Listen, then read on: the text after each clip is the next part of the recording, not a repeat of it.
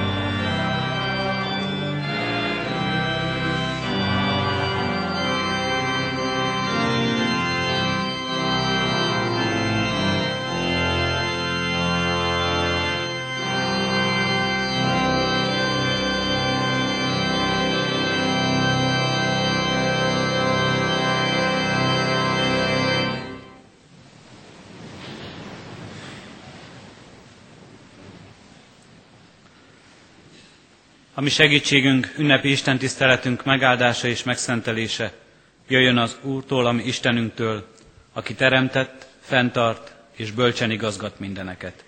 Amen. Kedves testvérek, hallgassátok meg Isten igéjét, ahogy szól hozzánk a 46. Zsoltár verseiből. Isten igéjét alázatos szívvel, figyelemmel hallgassuk. Isten igéje így szól. Isten, ami oltalmunk és erősségünk, mindig biztos segítség a nyomorúságban. Azért nem félünk, ha megindul a föld, és hegyek omlanak a tenger mélyébe, a háborognak és tajtékoznak is vizei, és tombolásától megrendülnek a hegyek. Egy folyam ágai örvendeztetik Isten városát, a felségesnek szánt hajlékaid. Isten van benne, nem inog meg, megsegíti Isten reggelre kelve. Népek háborognak, országok inognak, az Úr dörög, megretten a föld. A seregek ura velünk van, Jákob Isten, ami várunk. Jöjjetek, lássátok meg az Úr tettei, aki bámulatos dolgokat művel a földön. Háborúkat szüntet meg a föld kerekségén, íjat tör össze, láncsát el szét, harci kocsikat éget el. Csendesedjetek el, és tudjátok meg, hogy én vagyok az Isten. Magasztalnak a népek, magasztal a föld. Seregek ura velünk van, Jákob Isteni mi várunk. Isten szent lelke tegye áldásra a szívünkben az igét, és adja, hogy annak ne csak hallgatói, hanem befogadói és megtartói is lehessünk. Jöjjetek testvéreim, most az ige megszólító szavára válaszoljunk, hajtsuk meg fejünket és imádkozzunk.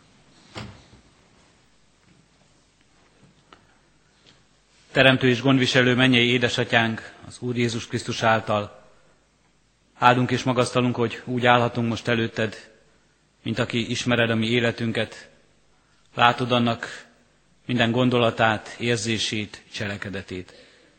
Köszönjük, Urunk, hogy előtted semmit sem kell eltitkolnunk, és nem is titkolhatunk el semmit.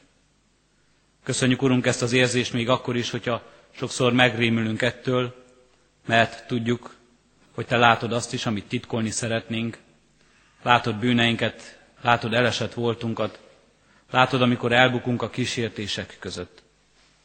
Bocsáss meg nekünk, Urunk, mindezért. Bocsáss meg, Urunk, hogyha tele van az életünk kétséggel, amikor körülöttünk minden megmozdul, minden változik, akkor nem találjuk a biztos pontot, amely te lennél, ahogyan magadra mutatsz. Amikor úgy gondoljuk, hogy nekünk kell harcolnunk harcainkat, csak saját erőnkben bízva, csak saját magunkra támaszkodva, és megfeledkezünk rólad. Bocsáss meg, Urunk, amikor fegyvert ragadunk. Fegyverré válik szánkban a szó, a gondolat, az érzés a másik ellen, és amikor harcolni akarunk, Urunk, vélt, valós igazságokért, önmagunkért ebben a világban, és nem azért küzdünk, hogy a Te dicsőséged növekedjen, hanem éppen a Te dicsőségedet raboljuk meg. Bocsáss meg nekünk, Urunk, mindezekért, kimondott, kimondatlan szavainkért, amelyek nem a Te akaratod, amelyek nem a Te igazságaid voltak e világban. Mindazokért a cselekedetekért, amelyekben ellened vagy szeretteink, fele barátaink ellen voltunk. Köszönjük, Urunk, hogy Te mindezeket látva is az életünkben mégis megadod a lehetőséget, az alkalmat, hogy eléd jöjjünk, hogy bűnbacsánatod által szabadítást nyerjünk, hogy veled közösségbe kerüljünk, igazságodat, szeretetedet, kegyelmedet megismerve megújuljon életünk. Áldunk és magasztalunk, Urunk, hogy mindezt megadod nekünk egyen-egyenként, és közösségünkben is, életünkben. Kérünk és könyörgünk, Urunk, légy itt most közöttünk így. Az ige tiszta szavával, taníts minket és vezess a Te akaratodban járni.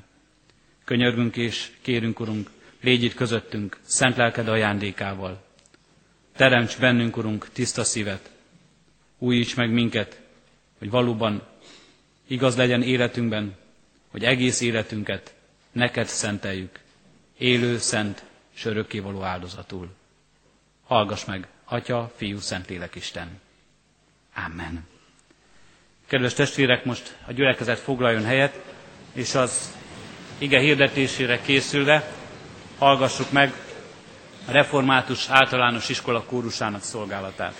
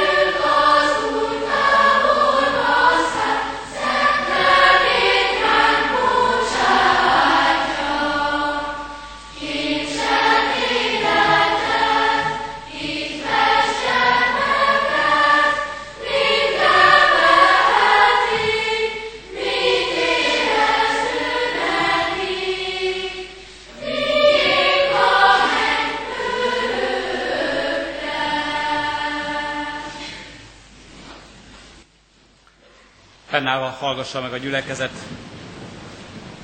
az igét, amelyet Isten Szentlánkének segítségül hívásával hirdetni kívánok most közöttetek. Hallgassuk az igét a már felolvasott igerészből, a Zsoltárok könyvének 46. részéből, a 11. versből eképpen. Csendesedjetek el, és tudjátok meg, hogy én vagyok az Isten. Magasztalnak a népek, magasztal a föld. Eddig az írott ige.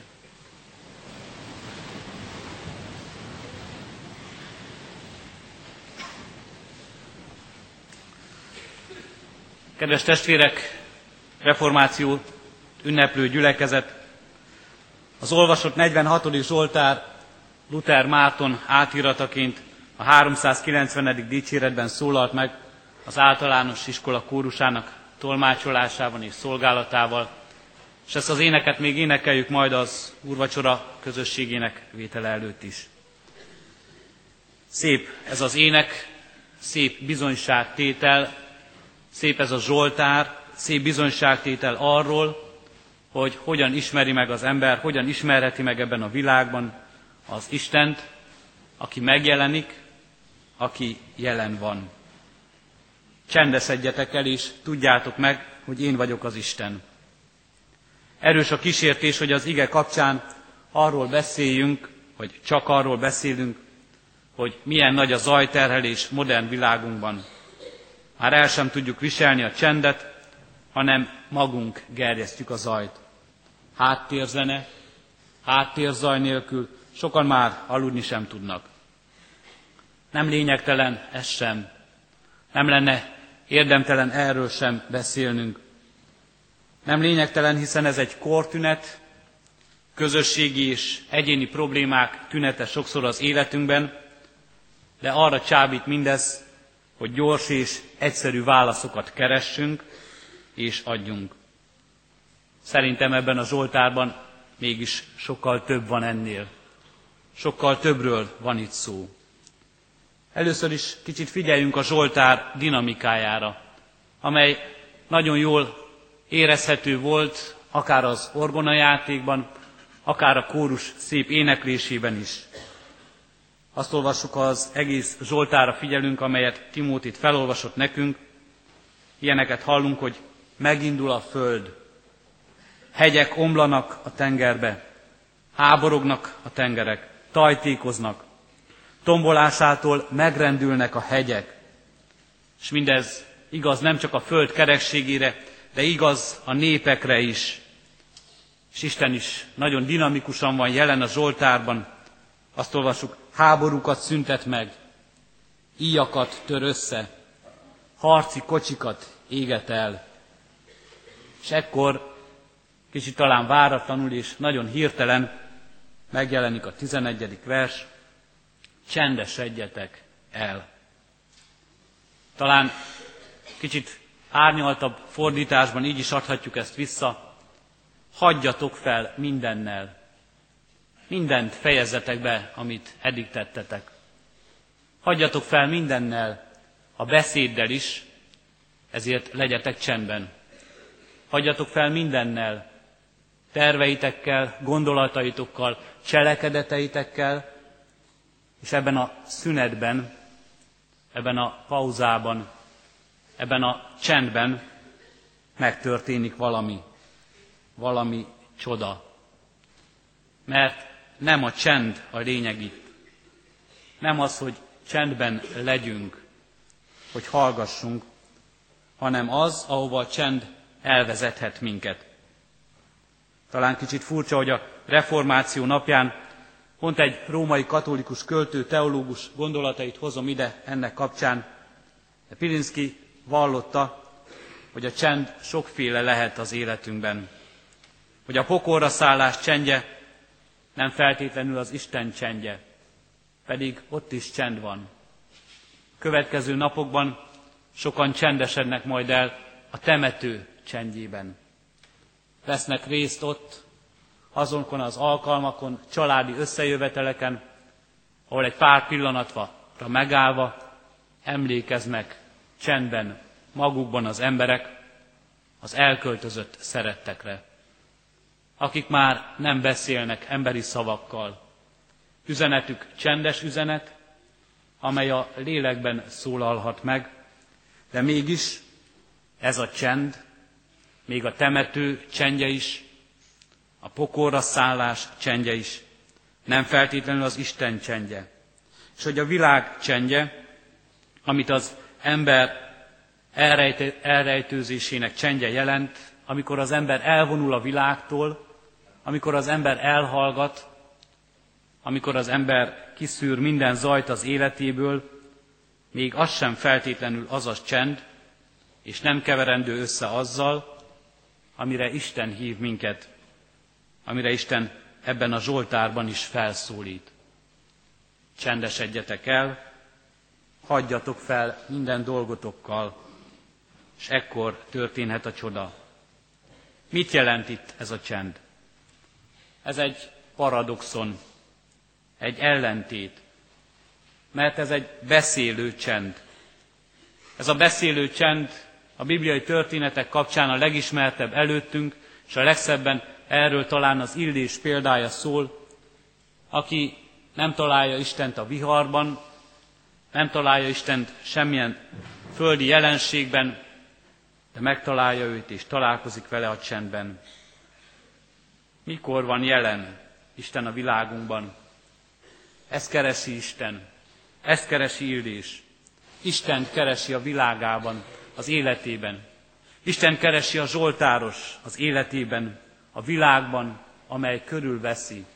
Istent, mert talán fél, mert szüksége van az erőre, az erősítésre, a biztatásra, a bátorításra. És ezért kérdezi, hol van, mikor van jelen ő. És kérdezhetjük mi is a Zsoltárossal, mikor érezhetjük igazán, hogy jelen van az Isten, hogy cselekszik, hogy kijelenti magát. Csak akkor van jelen Isten a világban, akkor jelenti ki igazán magát, ha beleremeg az egzisztenciánk, ha minden, ami körülvesz minket, erről beszél, hogy hétköznapi nyelvre fordítsuk, csak a csoda beszél az Istenről, ami rendkívüli, ami bele kiáltás ebbe a világba. Vagy Isten ott van a hétköznapokban is, a hétköznapok csendes, nyugodt életében abban is cselekszik, és a világ általános és természetes rendje és folyása sem nélkülözi őt. A Zsoltár erről is bizonyság számunkra, hogy Isten örök jelenlévő, örökké velünk lévő Úr. Isten számára nem akadály, hogy a világban kijelentse magát. Nem akadály számára, hogy megjelenjen, amikor a hegyek tengerbe omlanak, amikor a tenger tajtékzik, amikor háború van, amikor veszély van, amikor hangos a világ, nem akadály, hogy bele kiáltson, ha kell hangja erősebb és nyilvánvalóbb, mint minden más, meg tudja cselekedni, hogy így is kijelenti magát. Egy egész könyv szól a Szentírásban, egy egész irodalom foglalkozik azzal, nem is egy könyvben csupán, hogy Isten hogyan jelenti ki majd egykor így magát az apokalipszisben, vele kiáltva ennek a világnak az életébe, és megmutatva, lerántva a leplet, itt vagyok, jelen vagyok ebben a világban. De a Zsoltárvers oda vezet minket, hogy Isten számára az sem akadály, hogy a csendben jelentse ki magát, szavak nélkül. Abban a csendben, amelyre eljutathat minket. A kérdés számunkra most talán így fogalmazható meg, hol hall a mai ember tisztábban? Hol halljuk mi tisztában az ő szavát? A világ zsongásában, kiáltásában, vagy éppen a csendben. Milyen az a csend, amit itt Isten kínál a vele való találkozásra? Milyen az a csend, ami az ő megismerésének alkalmául szolgálhat?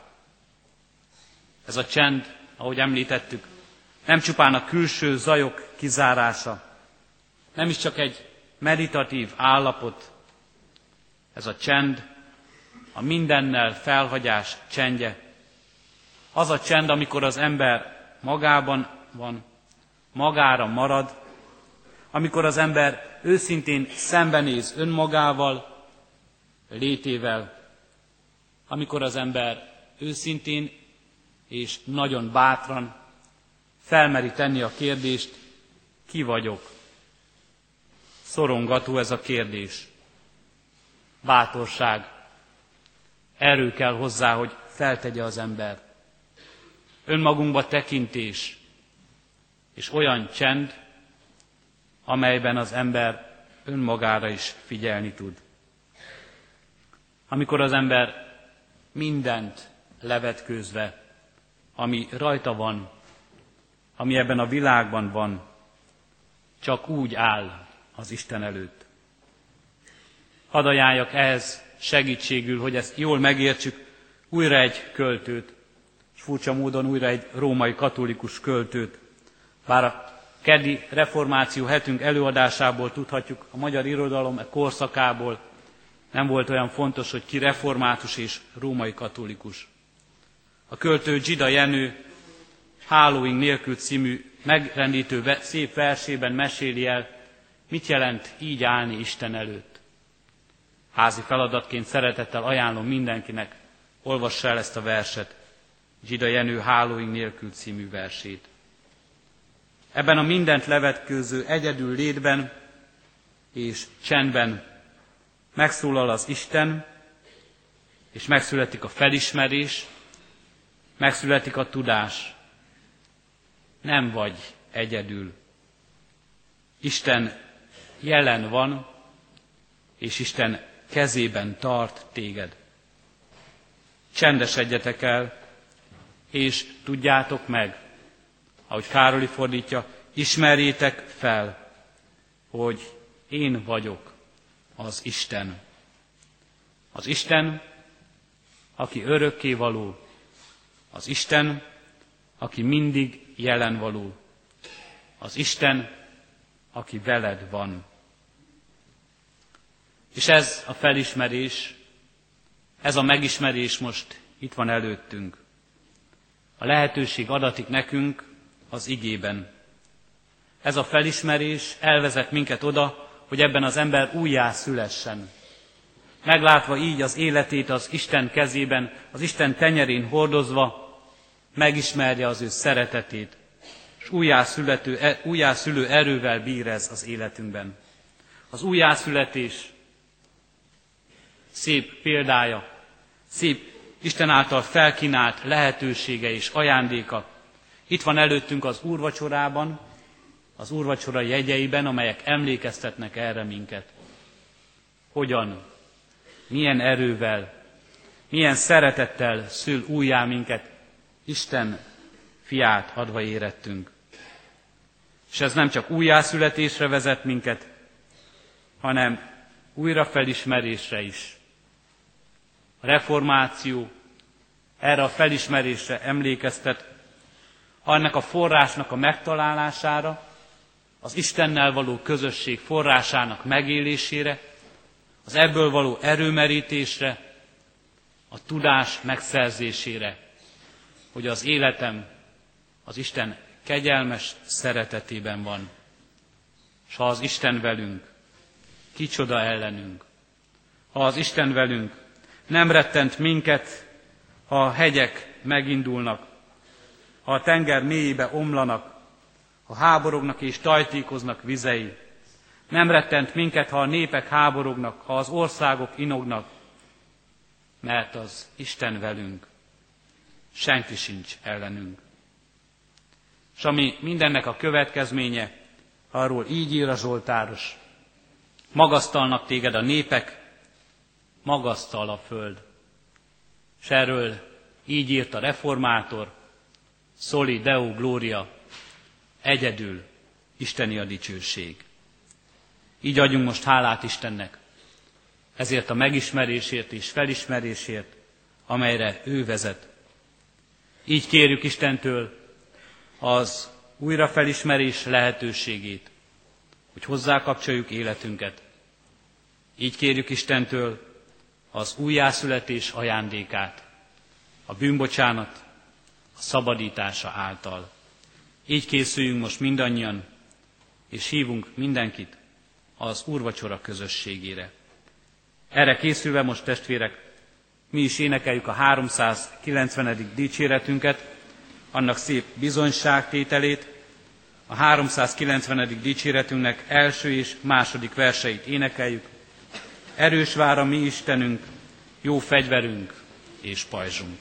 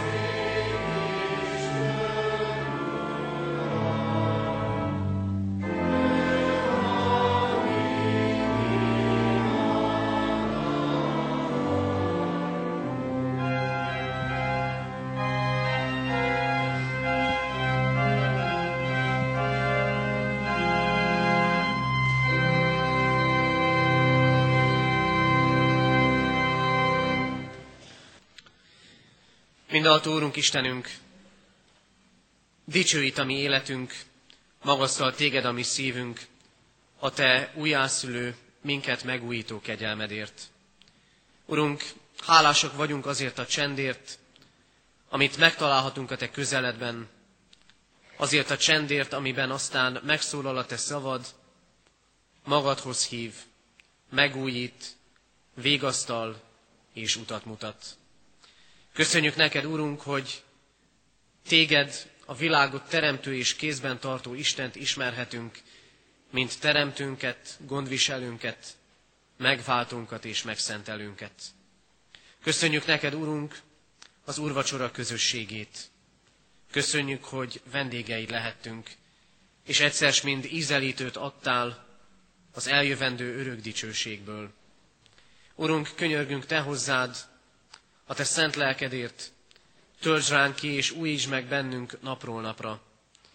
Könyörülj rajtunk, Urunk, hogy szülessék és erősödjék meg szívünkben a hit.